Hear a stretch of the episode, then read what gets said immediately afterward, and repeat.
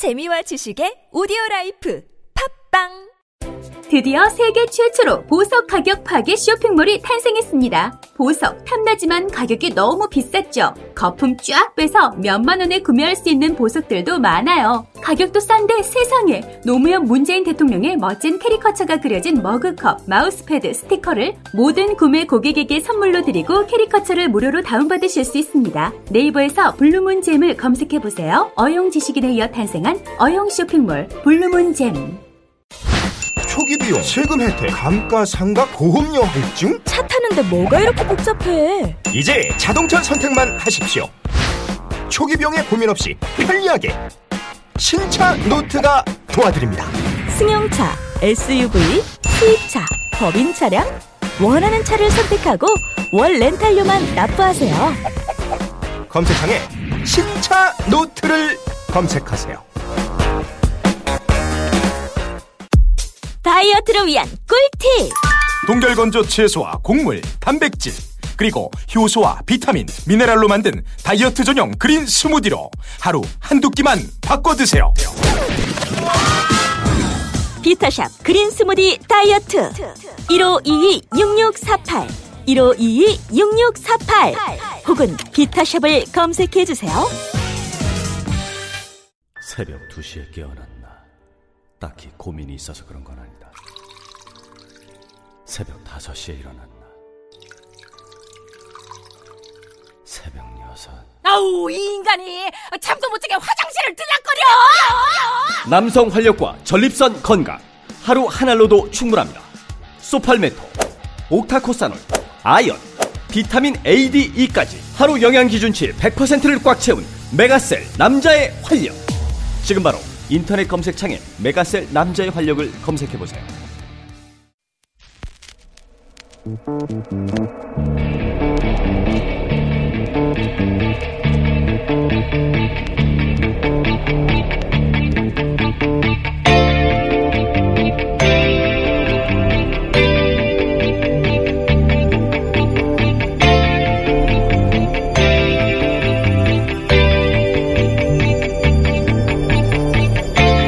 안녕하세요. 김어준입니다. 국정원 댓글 수사를 방해할 목적으로 가짜 사무실을 만들고 가짜 서류를 채워넣었던 수사 방해 사건. 이 사건 관련해 국정원에 파견됐던 변창훈 검사의 죽음을 두고 자유한국당 김진태 의원은 당장 죽음의 구판을 멈추라고 주장했습니다. 자유한국당 법사위원들은 윤석열 중앙지검장과 문모일 검찰총장의 사퇴를 요구하고 나섰습니다. 그래요? 변 검사를 죽음에 이르게 한 절대적 책임은 박근혜 정부 탄생의 정당성을 뒤흔들 댓글 수사를 방해하기 위해서 가짜 사무실 공작을 지시한 정치 세력에게 있는 겁니다. 그 세력이 누굽니까? 범죄를 은폐하기 위해서 영화 세트처럼 가짜 사무실을 만든 공작이 언제 누구에 의해 이루어졌나? 박근혜 정부 임기 초 박근혜 전 대통령이 임명한 남재준 국정원장의 국정원에서 자행된 겁니다. 변 검사 죽음의 억울함을 그나마 풀어주려면 수사를 멈추고 검찰 수뇌부가 사퇴할 것이 아니라 오히려 멀쩡한 검사를 그런 말도 안 되는 공작에 동원했던 자들을 단 한 사람도 빼지 않고 모조리 차단해서 모두 엄벌에 처해야 하는 겁니다. 수사를 멈추란요. 턱도 없는 소리입니다. 김어준 생각이었습니다.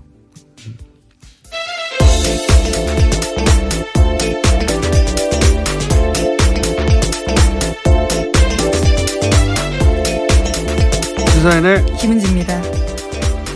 자, 어제는 트럼프 대통령이 와가지고 아주 관련 뉴스가 폭포수처럼 쏟아졌어요. 네, 그렇죠. 너무나 많은 뉴스가 쏟아져서 몇 가지 저희도 다뤄야 되겠죠? 예.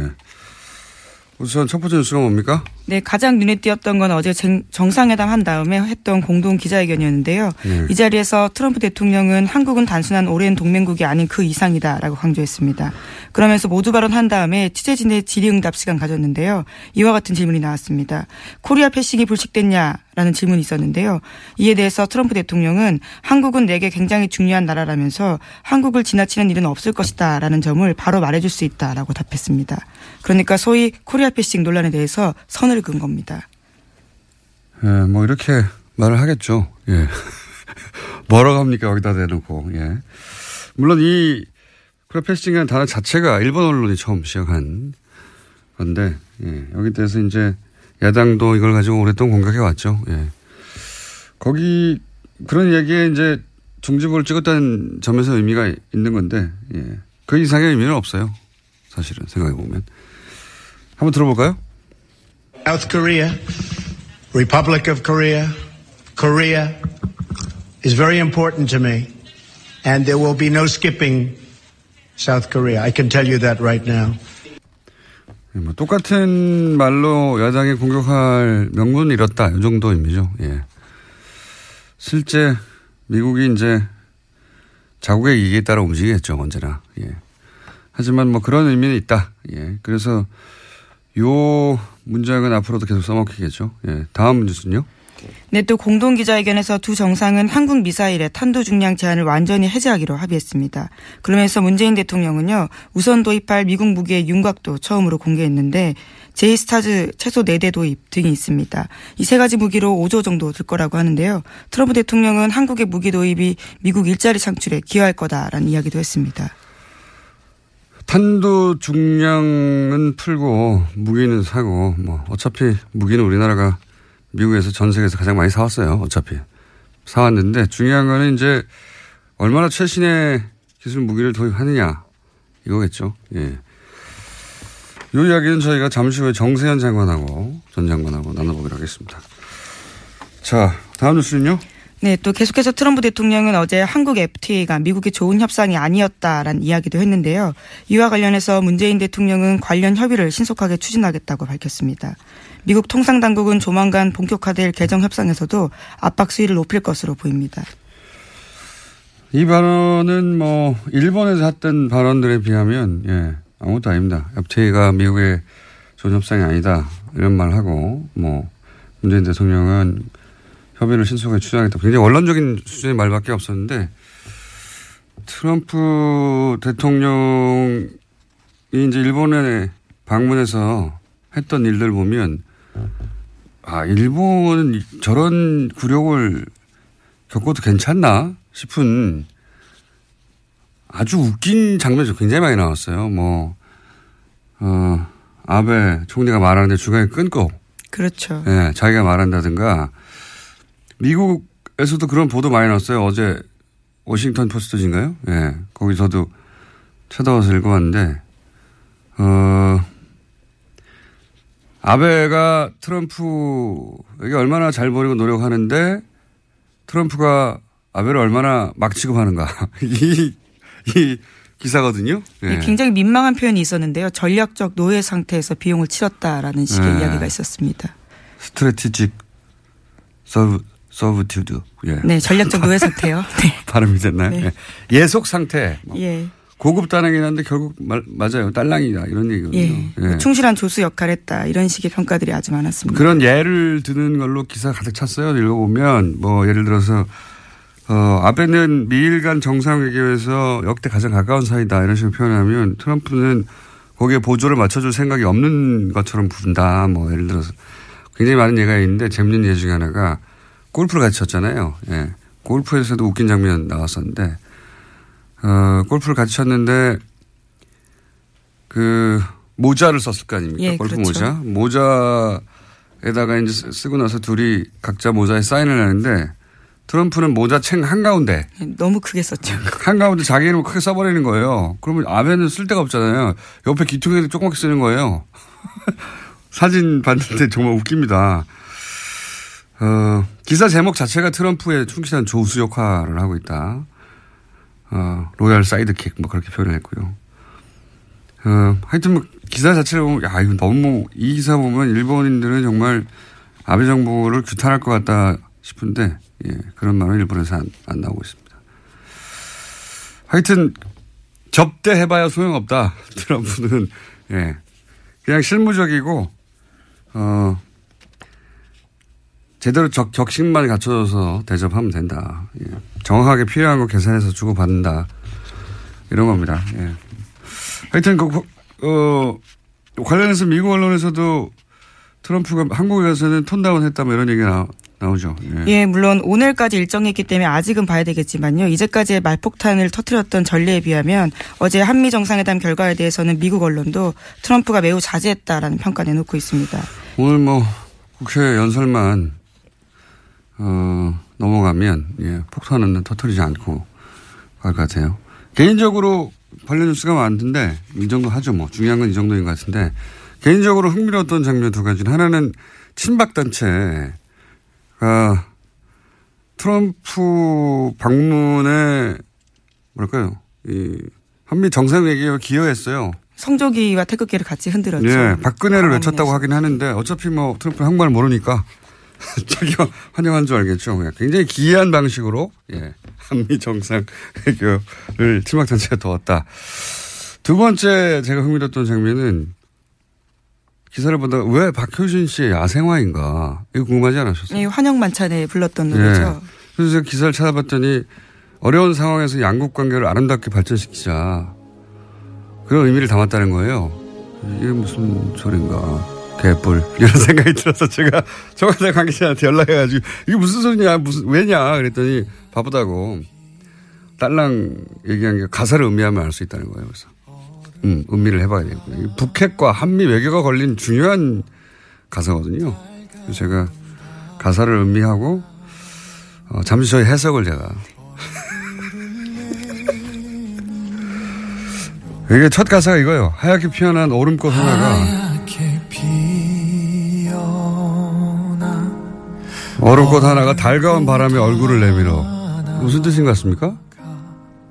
제가 이렇게 쭉 음미를 하다 보니까 한 몇십 번 들었거든요. 예. 아, 그렇게까지 공을 들여서. 왜냐하면 이게 중요한 노래라고 하니까 가사를 음미하면. 하얗게 백인입니다. 트럼프예요. 아, 그러니까 개인적인 다 해석이신 거잖아요. 그렇죠? 예. 예, 작사가는 전혀 의도하지 않았던. 그런 거는 예. 물어볼 시간이 없을 거예요. 예. 그분은 어제 공연했기 때문에. 예. 하얗게 백인 트럼프. 예. 피어난 얼음꽃, 피어난 버짐입니다. 겨울에 하얗게 핀 버짐. 낮은 지질 북핵 문제, 피부 트러블이 생긴 거죠. 그 다음에 이제 달이 뭡니까? 문재인 대통령 아닙니까? 별명. 예. 의문의 여지가 없죠, 달가운. 의사들이 입는 옷이죠, 가운. 아, 너무 심하신 것 같은데요, 지금. 거기에 그렇게. 그래서 문재인 대통령이 가운을 입자, 버짐 치료해서 얼굴을 내밀어. 예. 정확한 해설이라 보고요. 다음 그래서 쭉 하다가 또 있네. 청와대 관계자가 당황할 것 같습니다. 이렇게 해석하시길. 한 줄기 햇살에 몸을 녹이다. 그렇게 너는 또 한 번 내게 온다. 예. 햇살 이거 햇볕 정책이죠. 작사가가 전혀 동의하지 않은 해석이라고 여러 차례 말씀드려야 될 것 같은데요. 햇볕 정책 때문에 문재인에게 온다 이런 얘기고요. 그리고 뭐 사랑에 피고. 타버리는 불꽃 뭐 이런 거 타버리는 불꽃 이건 뭐 문자 그대로입니다. Fire and Fury. 네, 화염과 불꽃에 대해서 네. 이야기했습니다. 꺼지는 거죠. Fire and Fury가 여기 와가지고 예, 나머지 가사 또 여러 가지가 있는데 각자 해보시고요. 예, 굉장히 좀 어려운 대목이 하나 나와요. 요거만 제가 서비스 하나만 더 하면은 메말라가는 준비 잘했어요. 맨발라가는 온몸이 타들어가고 이게 좀 어려웠어요. 제가 뭐냐면은 발사체 입장을 표현한 겁니다. 발사체. 우리가 이제 탄도 중량 무제한으로 합의를 했잖아요. 그동안의 사거리가 짧아가지고 예, 발사체들이 도달하지 못하고 목적지에 꺼져버린 발사체의 애환 이런 으로 표현한 거죠. 예. 김어준 공장장의 지극히 주관적인 가사 해석이라고 보여야 되겠죠. 저는 이 노래를 듣고 미사일 중량 해제를 예상했습니다. 여러분도 각자 해보시고, 예. 가사가 중요하다고 하니까요. 아니, 가사가 중요하다는데 아무도 해설을 안 해줘가지고, 심심해가지고 한번 해봤습니다. 여러분도 각자 버전을 저희한테 보내주시면 소개해드리겠습니다. 자, 다음 뉴스는 뭐 있습니까? 네, TV조선이 계속해서 이건희 삼성전자 회장의 건강이 호전되었다라는 보도를 하고 있는데요. 네. 혼자 휠체어에 앉아있는 모습 등을 내보냈습니다. 이에 대해서 삼성서울병원 쪽에서도 건강 상태가 호전된 것은 사실이다라고 밝혔다라고 하는데요. 인지 능력이 서서히 회복 중이라고 주장하고 있습니다. 이게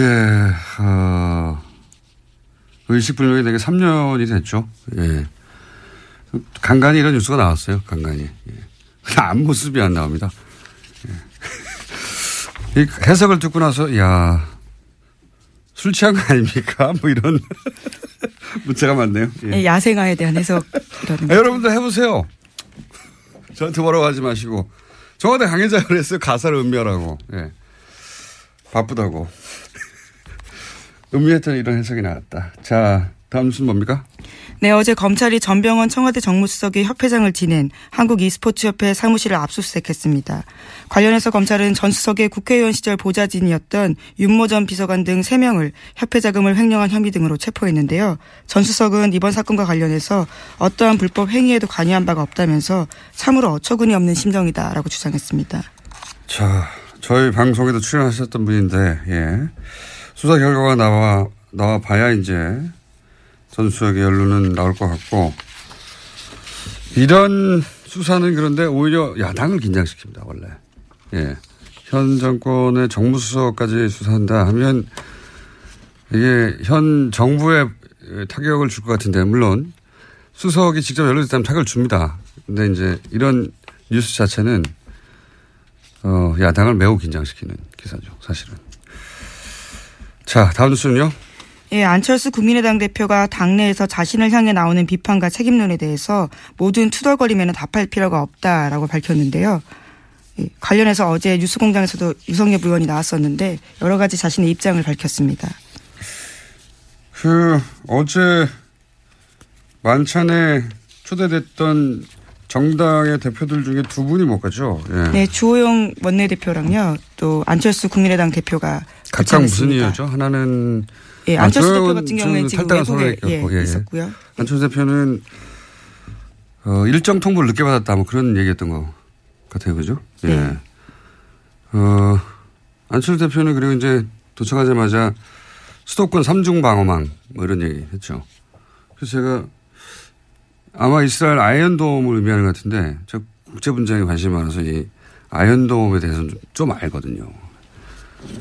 그래서 이제 그럼 아이언돔 알아보러 갔나 보다 하고 일정을 찾아봤더니 에어로스페이스 인더스트리 회사를 갔어요. 예. 여기는 아이언돔 개발사가 아닙니다. 아이언돔은 라파엘이라는 회사에서 개발했고요. 예. 에어로스페이스는 입찰 경쟁에서 라파엘에서 졌어요. 예. 개발은 라파엘에 했다는 걸 좀 알려드리고요.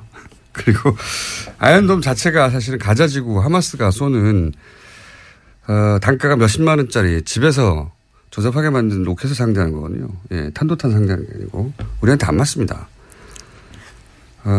그리고 그 조잡한 로켓도 아이언돔이 제대로 방어를 못했다고 이스라엘 내에서 양심 선언 같은 거 많았어요. 모티 셰퍼 뭐 이런 과학자가 라파엘이 근무하던 과학자거든요. 작동 안 한다고.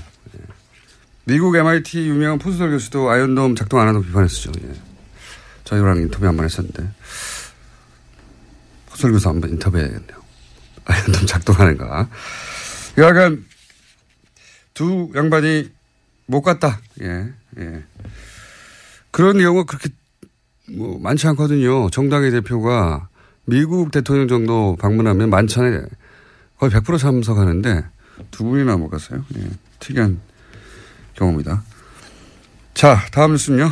네, 지난해 미국 대선 당시 트럼프 캠프와 러시아 간 내통 의혹을 수사하고 있는 로버트 뮬러 특검이요. 이번에 최소 9명 정도를 집중적으로 조사하고 있다고 워싱턴 포스트가 보도했습니다. 여기에는 도널드 트럼프 주니어, 또 사위인 제널드 쿠시너 백악관 선임 고문 같은 사람들의 이름이 올라가 있습니다. 이거는 트럼프 대통령을 굉장히 긴장시킬 것 같습니다. 왜냐하면 여기 큰아들하고 첫 번째 사위가 연루됐잖아요. 예. 두 사람 다 지금 청와대가 아니죠. 백악관에서 굉장히 중요한 역할을 맡고 있고, 게다가 또 포함된 사람이 트럼프 그룹, 자기 회사죠. 그렇죠. 최측근이라고 할 수 있는 사람들. 트럼프 그룹의 부회장이었던 변호사 있거든요. 마이클 코언. 예. 그거 어떻게 딱딱 말해줍니까? 예. 하여튼 자기 측근 인사들이 이제 대거, 예. 대거 포함돼요. 여기서 가족들이나 부회장이 또 연루된 걸로 나오면 이건 이제 전국이 어떻게 될지 모릅니다. 이거 최순실 게이트가 그랬듯이 주변부로부터 다가오는 건데, 미국 특검 안 봐주거든요. 예. 어떻게 될지. 그런 뉴스도 나왔습니다. 자, 오늘 여기까지 해야 되겠습니다. 사인의 김은지였습니다. 감사합니다. 몸속에 있는 적폐들을 다 몰아냅니다. 네. 하나도 남기고 없습니다. 미궁 대장사랑. 네. 굉장한 마술이 펼쳐집니다. 네. 모든 과일을 입에 넣어도 나올 때는 바나나로 나옵니다. 네. 장실 장실 굿모닝 화장실 바나 굿모닝 바나나. 지금 바로 미궁 대장사랑 검색해보세요. 골반 잡자 바로 잡자 바디로직. 허리 통증 바로 잡자 바디로직. 몸매 교정 바로 잡자 바디로직. 자세가 좋아지는 골반 교정 타이즈 바디로직. 검색창에 골반 교정 바디로직. 삐딱한 남성 골반 허리에도 역시 바디로직입니다. 바디로직의 효과를 못 느끼셨다면 100% 환불해드립니다. 자세한 환불 조건은 홈페이지를 참조하세요. 아, 또 떨어졌어. 너 또 입사시험 봤어? 아니, 차량용 핸드폰 거치대 말이야. 여러 개 사봤는데 실패의 연속이야. 떨어지고 시야 가리고 운전석에서도 뭐 알고 뭐 좋은 거 없을까? 싼 것만 찾으니까 그렇지. 제대로 된 거 하나 사서 편리하게 쓰는 게 더 낫지. 그런 게 있어? 그럼 있지. 1, 2, 3 할 때 2. 힘 세다 할 때 힘. 2힘. 2힘? 2배로 힘이 세다는 건가? 네이버 검색창에 2힘을 검색해보세요.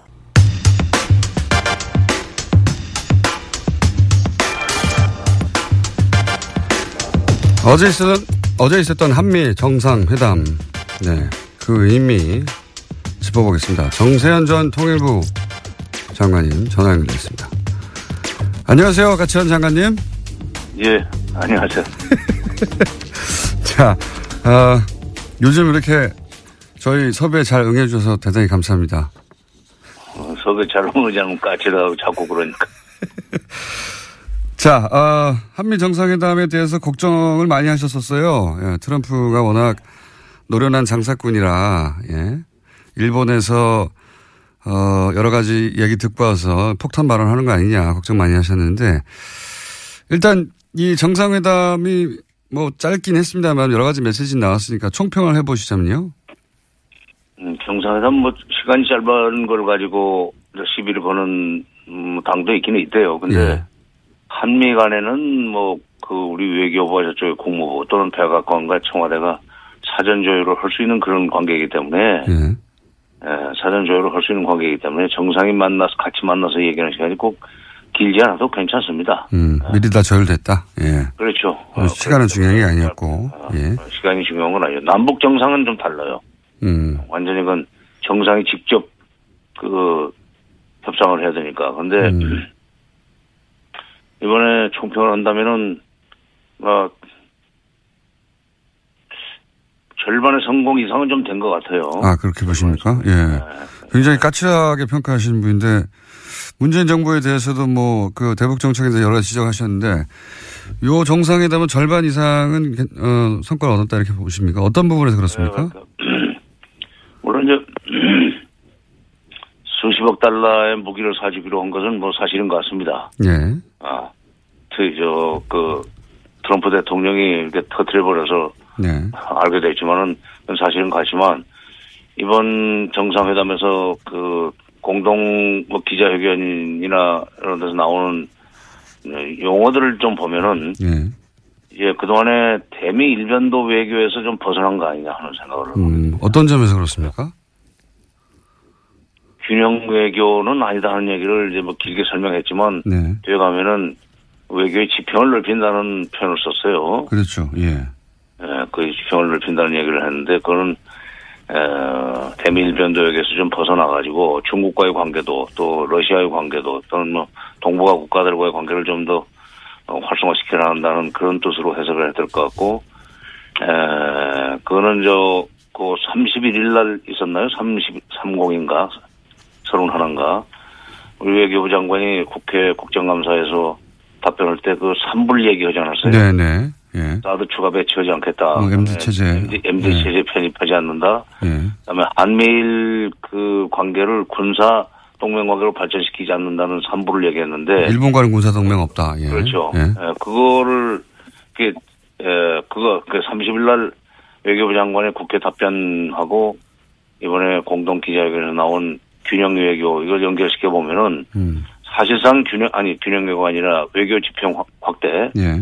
사실상 미국과 중국 사이에 등거리 외교로 나갈 수 있는 어떤 도약되는 말을 한 것이 아닌가. 그래서 제가 이번에 점수를 좀 잘 줘야 된다는 생각을 하고 있습니다. 항상 그런 말씀하셨죠. 그렇게 한미 외교에만 집중하면 안 된다고. 예. 예.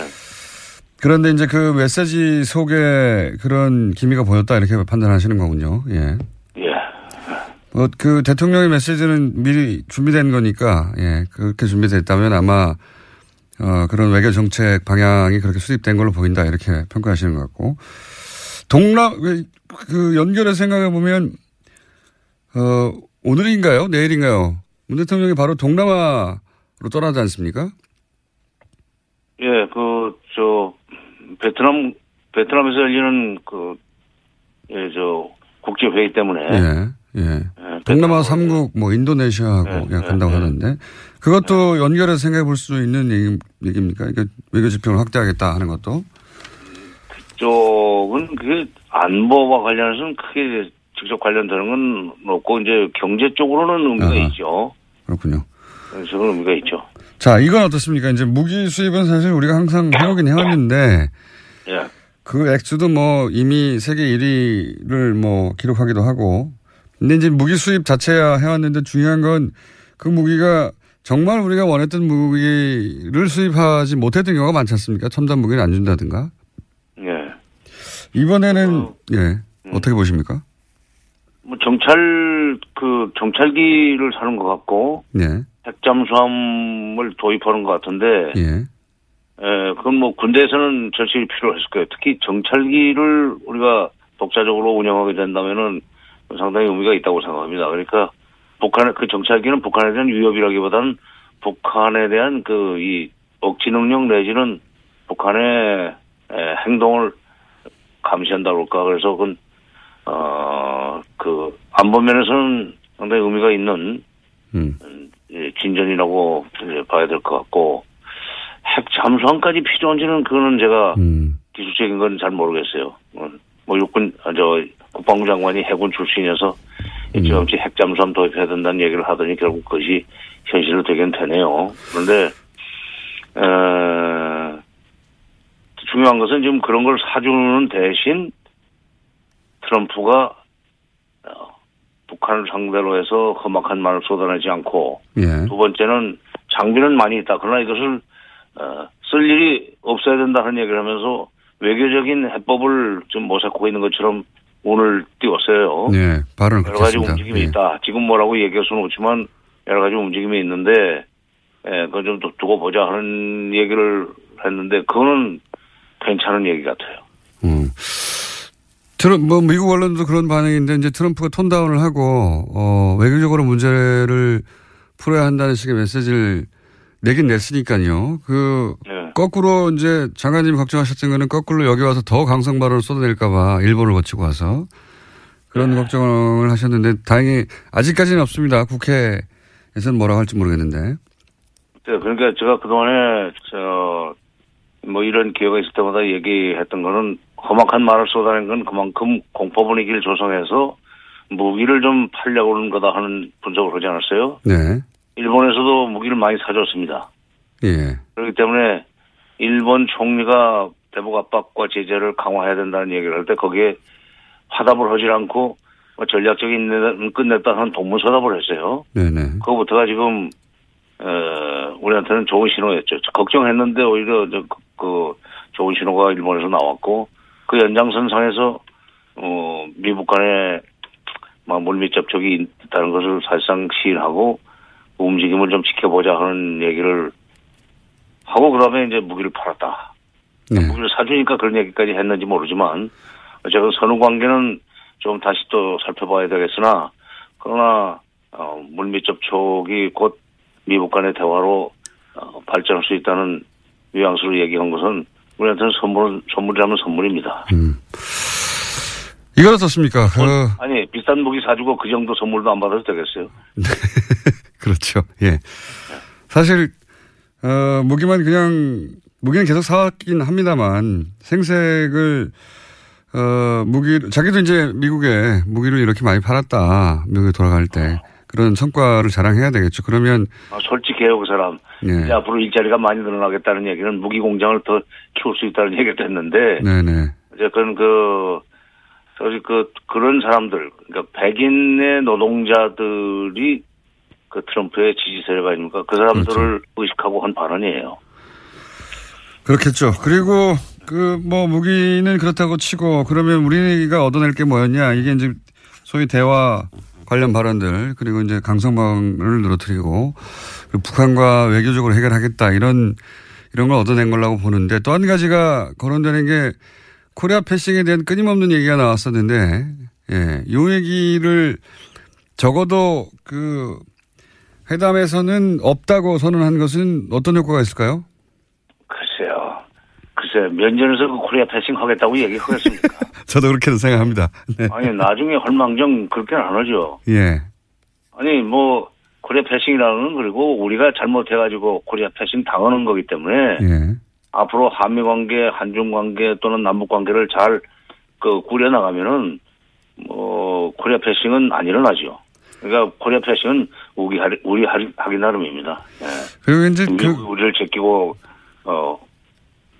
할 수만은 없어요. 우리가 잘 감시를 하고 남북 관계를 잘 관리해 나가면은 코리아 패싱은 뭐 안 일어나죠. 국내 정치적 효과 정도는 있겠다. 저도 그렇게 생각합니다. 네. 야당에서 계속 공격하던 것에 대해서 트럼프 대통령이 했던 말들을 틀어주면서 이제 더 이상 그런 말 하지 말라고 하는 국내 정치적 효과는 있겠지만 뭐 정말로 미국이 그런 마음 먹고 하게 되면 막을 길은 없죠. 예. 이건 어떻습니까? 코리아 패싱을 뭐 사진을 알려주고 하는 법이 어디 있어요? 그러면 코리아 패싱이 이미 아니기 때문에. 그렇죠. 예. 그런 일이 일어나지 않도록 하는 게 우리 외교력이다. 예. 이건 어떻습니까? 탄도 중량 제한. 이건 예전부터 우리 정권이, 우리 정부가 원해왔던 거 아닙니까? 보수지 뭐, 가릴 것 없이. 그래도 뭐, 난 공짜 아니라고 생각해요. 예. 무기를 많이 사준 대신 이 정도는 얻어냈어. 무기 사는 얘기니까. 그 다음에 기술 제공 문제이기 때문에. 예. 공짜는 아니지만은, 보수 쪽에서 그런 것을 좀 늘려주면, 늘리게 되면은 안심이 된다고 그동안 많이 주장을 해왔었는데, 그래서 보수를, 우리 국내에 또 보수를 끌어안으면서 문재인 정부가 좀 더 전향적인 대북 정책이라든가 북핵 정책을 추진해 나갈 수 있는 기반은 될 겁니다. 그럼 뭐, 일하려면 돈 써야죠. 돈 들어가는 거예요, 그것도. 예, 일하려면 돈 써야죠. 아주 간단하게. 그럼요. 정리해 주셨는데. 예. 아니, 자식을 키우려면은, 쓸 돈 안 쓸 돈 다 쓰면서 키우는 거 아니에요. 그러니까 나라를 운영하려면은, 더구나 외교하려면은, 쓸 돈 안 쓸 돈 써가면서, 한 걸음씩 앞으로 나가는 건데, 뭐 그렇게 탄도 중량 늘리는 것도 무기 구매 또는 기술 지원 차원에서 이해를 해야 되는 거고, 그렇게 해가면서 외교에서 조금 독자성이라고 그럴까, 대미 의존성을 탈피할 수 있다면, 그건 뭐, 장사로 치면 남는 장사죠. 손해는 안 봤어요. 손해는 안 보셨다고 중평을 하시는 거군요. 예. 예. 아이, 뭐, 나도 이제 존말 해줘야지. 너무 바크게 하니까 섭섭하다고 그래서 안 되겠어요. 아니, 그건 일부러 그런 건 아니고, 이번엔 잘했어요. 예. 알겠습니다. 장관님이 잘했다고 하시니까 평상시에 쓴소리 많이 하시다가, 이번 정상회담은 나쁘지 않았나 봅니다. 마지막으로 한 가지만 더 여쭤보면, 지금 이제 뭐 북한과 우리 정부도 비공식 접촉이 있었다고 하고 지금 미국도 접촉이 있다고 얘기하고 있는데 이 물꼬가 언제쯤 트일까요? 어떻게 보십니까? 그동안 오랜 경험으로 보실 때. 그래서 이제 그 미중 정상회담까지 지켜보고 나서 전망을 해야 되겠지만 예. 아마도 이 평창 올림픽 문제를 가지고 남북이 좀 만나야 될 거예요. 평창. 예. 그러면 2월이지만 그 사전 준비하려면 얼마 시간이 없습니다. 네네. 특히 처음에 문재인 대통령은 좀 예, 단일팀을 구성하자는 얘기를 했지만 그건 현실적으로 조금 어려울 거예요. 선수들이 별로 안 좋아합니다. 단일팀은. 네. 자기가 나갈 수 있는 찬스가 그만큼 줄어드니까. 그러나 분산 개최 내용상 분산 개최고 공동 개최는 가능할 거예요. 그래서 제가 저희 얘기는 해볼 건네볼 수 있지 않는 그 생각을 하고 있는 것이 뭐냐면 지금 김정은 시대에 돌아서 김정은이 작심을 하고 개발한 것이 마식령 스키장입니다. 어허. 예. 그 비행장도 만들었어요. 갈마 비행장이라고 원산 쪽이죠. 그러니까 우리가 그 평창 올림픽을 위해서 뭐 용평 쪽에다 스키장을 크게 건설한 것은 아깝지는 하지만 예. 그쪽에서 경기 일부를 하는 식으로 해서 공동 개최 형식으로 하면은 북한이 상당히 매력적으로 생각하고 대화를 시작할 수 있지 않겠는가. 그래서 그걸로 화두를 열어놓고 그다음에 설계기 이산가족 상봉을 위한 적자회담은 다시 한번 건네볼 필요가 있지 않나 하는 생각이 드네요. 알겠습니다. 오늘 여기까지 듣겠고요. 예, 평창올림픽을 잘 활용해야 된다는 얘기는 다시 한번 저희가 연결해서 자세히 들어보도록 하겠습니다. 오늘은 여기까지 하겠습니다. 감사합니다. 예. 지금까지 정세현 전 통일부 장관이었습니다.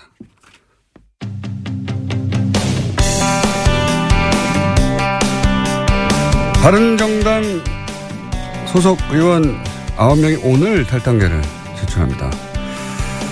황영철 의원 연결해서 이야기 들어보겠습니다. 안녕하세요, 의원님. 예, 황영철입니다. 반갑습니다. 네, 이런 인터뷰는 항상 곤혹스럽시죠? 예. 네, 사실 그랬습니다. 너 어떻게 해요? 해야죠. 예. 저보고 하자 그러신지 모르겠어요. 예. 예전부터 쭉 곤란한 인터뷰는 저희하고 해오셨기 때문에. 네, 네. 사실 여러 가지 이유를 표면적으로 되긴 됩니다만 가장 중요한 이유가 뭡니까? 탈당하게 된. 뭐 가장 중요한 이유는 지역에서의 목소리라고 봐야죠. 보수 지지층의 목소리. 예. 뭐 무조건 합치라 이게 지금 보수 지지층의 목소리니까 이 뜻에 따라서 이제 더 이상 분열된 모습으로 서로에게 삿대질하지 말고 하나로 뭉쳐서 색을 좀 만들어 봐라 이런 뜻에 따라서 했다고 봐야죠. 물론 뭐 그 안에 또 지방선거에서의 우려도 포함됐겠죠, 당연히. 아, 뭐 여러 가지 이유가 있으신데 그것도 이유 중에 하나입니다. 이제 지방선거 준비하면서 예. 뭐 저희 지역만 보더라도 많은 좋은 입지자들이 바른정당 후보로 나설 생각이 없으세요. 그러니까 그런 현실적인 어려움도 반영이 됐다고 봐야죠. 그런데 이제 뭐 그런 이유들 네. 뭐 정치가 현실이기 때문에 지방선거도 준비해야 되고 또 이렇게 나눠줘가지고는 현실적으로 정부 여당을 견제하는데도 한계가 있고 다 이해는 갑니다. 네. 그런 부분들은. 네. 네. 그런데 이제 그 이전부터 쭉 그 탈당파 뭐 네. 통합파 뭐 뭐라고든 간 아홉분들이 거의 비슷하게 말씀하셨던 것 중에 하나가 박근혜 전 네. 대통령 제명만으로는 안 된다는 요구를 오랫동안 해오셨잖아요. 네. 그런데 지금 서청원 최경환 의원이 여전히 뭐 출당될 가능성 혹은 기미가 안 보이는데도 네. 그러면 이게 내세웠던 명분하고는 다르지 않습니까? 요구했던 상황하고도 다르고 겨우 박근혜 전 대통령 사실상 정치적으로 이미 끝났는데 네. 이 서청원 최경환 의원은 그러면 자유한국당 입당을 하신 다음에 출당을 위해서 같이 노력하는 겁니까? 어떻게 되는 겁니까? 일단 박근혜 대통령의 출당을 자유한국당에서 결정한 거에 대해서 굉장히 가볍게 보는 발언들이 나오고 있는데 평가가. 예. 저는 자유한국당 내 지금 정치정 속에서 박근혜 대통령 출당을 결단한 홍준표 대표의 노력은 높이 예. 평가해야 된다고 보고 있어요. 대단히 힘든 결정을 내렸다고 보고 그걸로 인해서 지금 자유한국당 내에서 또 홍준표 대표가 굉장히 좀 어려움을 겪고 있지 않습니까? 이제 이런 시점에서 우리가 함께하는 모습을 보이는 것이 자유한국당의 인적 쇄신이라든지 과거의 단절에 힘을 보태는 것이라고 생각하고요. 우리가 들어가서 해야 될 일은 참 많이 남아 있는 상태입니다. 구체적으로 특정인을 거명해서 이야기하면 오히려 그로 인해서 지금 분란을 증폭시키고 또 이게 길게 보면서 쇄신해야 될 부분들에 대해서 뭐 즉각적인 그런 저항들이 오고 그래서 저희가 구체적으로 언급은 안 합니다만 자유한국당에 들어가서 정말 개혁적인 보수로서 재건하기 위한 노력은 아마도 힘들지만 계속돼야 될 거라 이렇게 말씀드리고 싶습니다. 예를 들어서 서청원 최경환 출당 관련해서는 의총을 소집해야 되는데 이제 의총에 참석해서 네. 이 두 사람의 철당을 위해서 이 9분들이 함께 노력한다. 뭐 이런 공감대 같은 게 있습니까? 그런 말씀드리지 않아도 다들 아실 것 같은데요. 네. 말씀하셔야 합니다. 그러니까 저희가 이제 여러 가지 입장을 발표할 때 어쨌든 이런 개인과 관련된 부분에 대해서 분명하게 입장을 밝히는 것이 결과를 만들어내는데 도움이 될지 안 될지 이런 부분에 대해 저희도 고민 많이 하지 않습니까? 입장 표명을 공개적으로 하지는 않더라도 그런 9분 사이에 내적 공감대는 있습니까? 다 같은 마음이시라고 생각합니다. 예. 그게 가능할까요? 서청원 의원과 최경환 의원을 원내 의총을 통해 가지고 출당하는 것이? 구체적으로 말씀드리고 싶지 않아 하는 걸 계속 물어보시니까. 예. 사람들은 그런 게 궁금하거든요. 예. 네, 궁금하시겠지만 예. 그거는 결과로서 보여져야 될 부분이지 지금 이 시점에서 우리가 구체적으로 그걸 말씀드리는 것이 좋은 결과를 만들어내기 위해서 도움이 되느냐 안 되느냐 이 부분에서 좀 깊이 봐줬으면 좋겠어요. 알겠습니다. 곤란한 사정은 알겠고요. 이건 어떻습니까? 네. 김무성 의원 경우에는 다른 분들은 또 모르겠습니다만 네. 김무성 의원이 사실은 바른정당을 창당한 분이고요. 예, 사실상. 네. 그리고 유승민 의원이 이제 끝까지 남아서 새누리당 당시 새누리당의 계획을 도모해 보겠다고 했을 때 끝까지 설득해서 바른정당으로 오게 만든 분인데 네. 다른 8분은 모르겠습니다. 여러 가지 이유로 돌아가는 것에 대해서. 김무성 의원은 개인적으로는 돌아가야 한다고 생각하더라도 적어도 그런 과거로 생각했을 때는 유승민 의원과 함께 끝까지 설득하겠다. 이게 맞는 거 아닙니까? 가장 먼저 거꾸로 다시 복당을 주도하는 건 이거는 너무 정치 도의상 네. 이건 너무 두 번의 배신 아닙니까?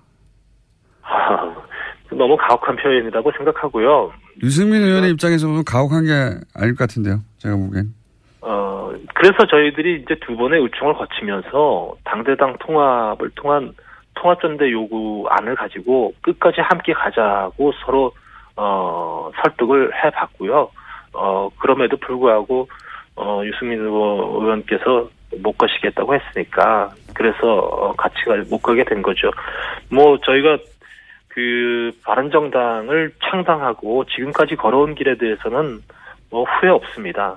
국민 뜻에 따라서 했다고 생각하고요. 다만 이 저희들이 보수의 이 본류가 되기 위한 이 노력이 성공하지 못했고 이제는 이 성공하지 못한 길을 계속 탈일 없이 가야 되느냐 아니면 새 길을 가야 되느냐 이런 관점에서 지금 결단을 내린 거기 때문에 물론 지금 이 시점에서 여러 가지 평가가 있겠습니다만 결국 이 부분도 저희들이 합당한 이후에 통합한 이후에 좀 더 좋은 모습을 국민들에게 보여주고 보수 지층들에게 보여주기 위한 노력을 계속해야 된다고 생각하고 있습니다.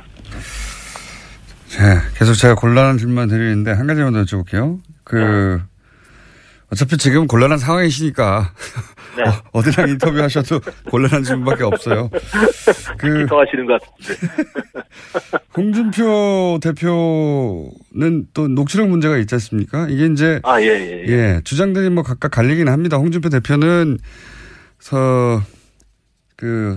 재판 시작되기 전에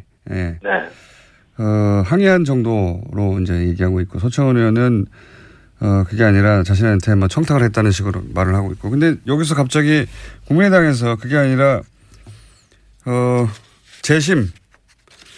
재심 전에 그 진술을 번복해달라는 그런 내용이 담겼다. 이렇게 이제 3가지 버전이 존재하는 상황이에요. 혹시 이 녹취록 관련해서는 아시는 바가 있습니까? 그 내용에 관해서? 아는 바 없고요.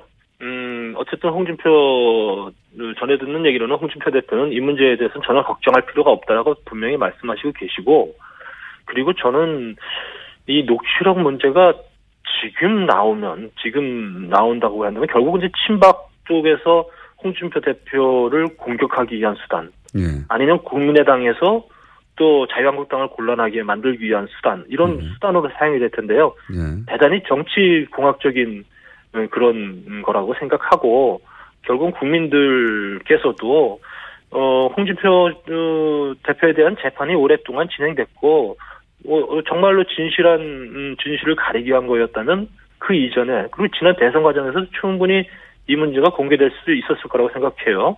근데 이제 그때는 전혀 거론하지 않다가 지금 와서 자당의 이익이나 자파의 이익을 위해서 이것을 공개한다고 한다면 그야말로 정말 납득하기 어려운 거라고 봐야죠.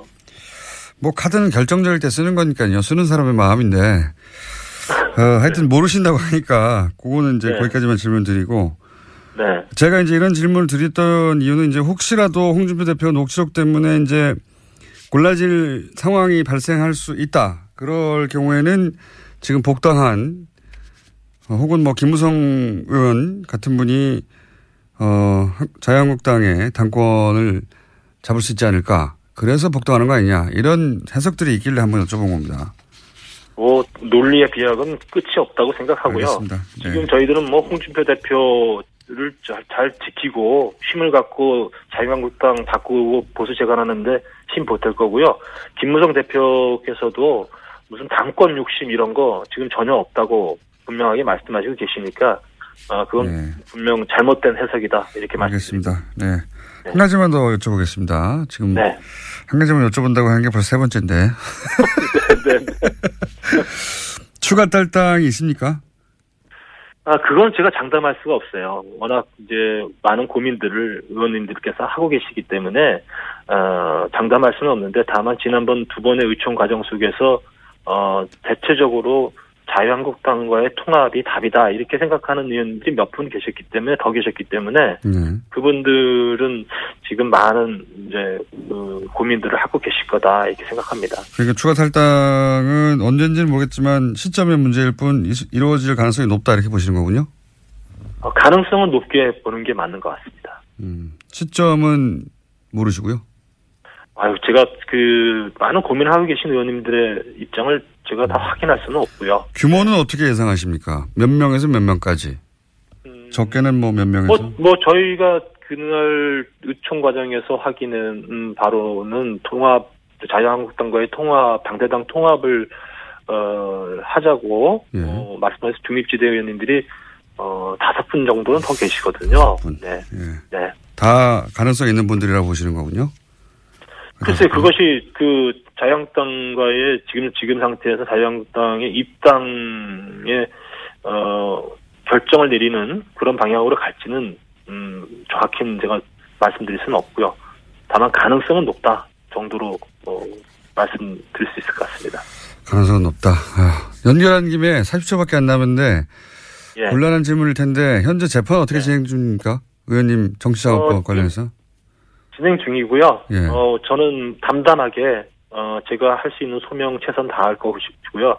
그리고 뭐 법적인 판단에 따라서 또 뭐 잘 따라야 되겠죠. 좋은 결과가 나올 수 있도록 최선을 다하고 있습니다. 알겠습니다. 자, 오늘은 전화 연결해서 가볍게 했고요. 네. 가벼운 거였고요. 저기 스튜디오에 한번 나와서 예. 네. 하드 스파링 한번 하시죠. 네, 조만간. 아유, 네. 감사합니다. 알겠습니다. 감사합니다. 네, 지금까지 황영철 의원이었습니다.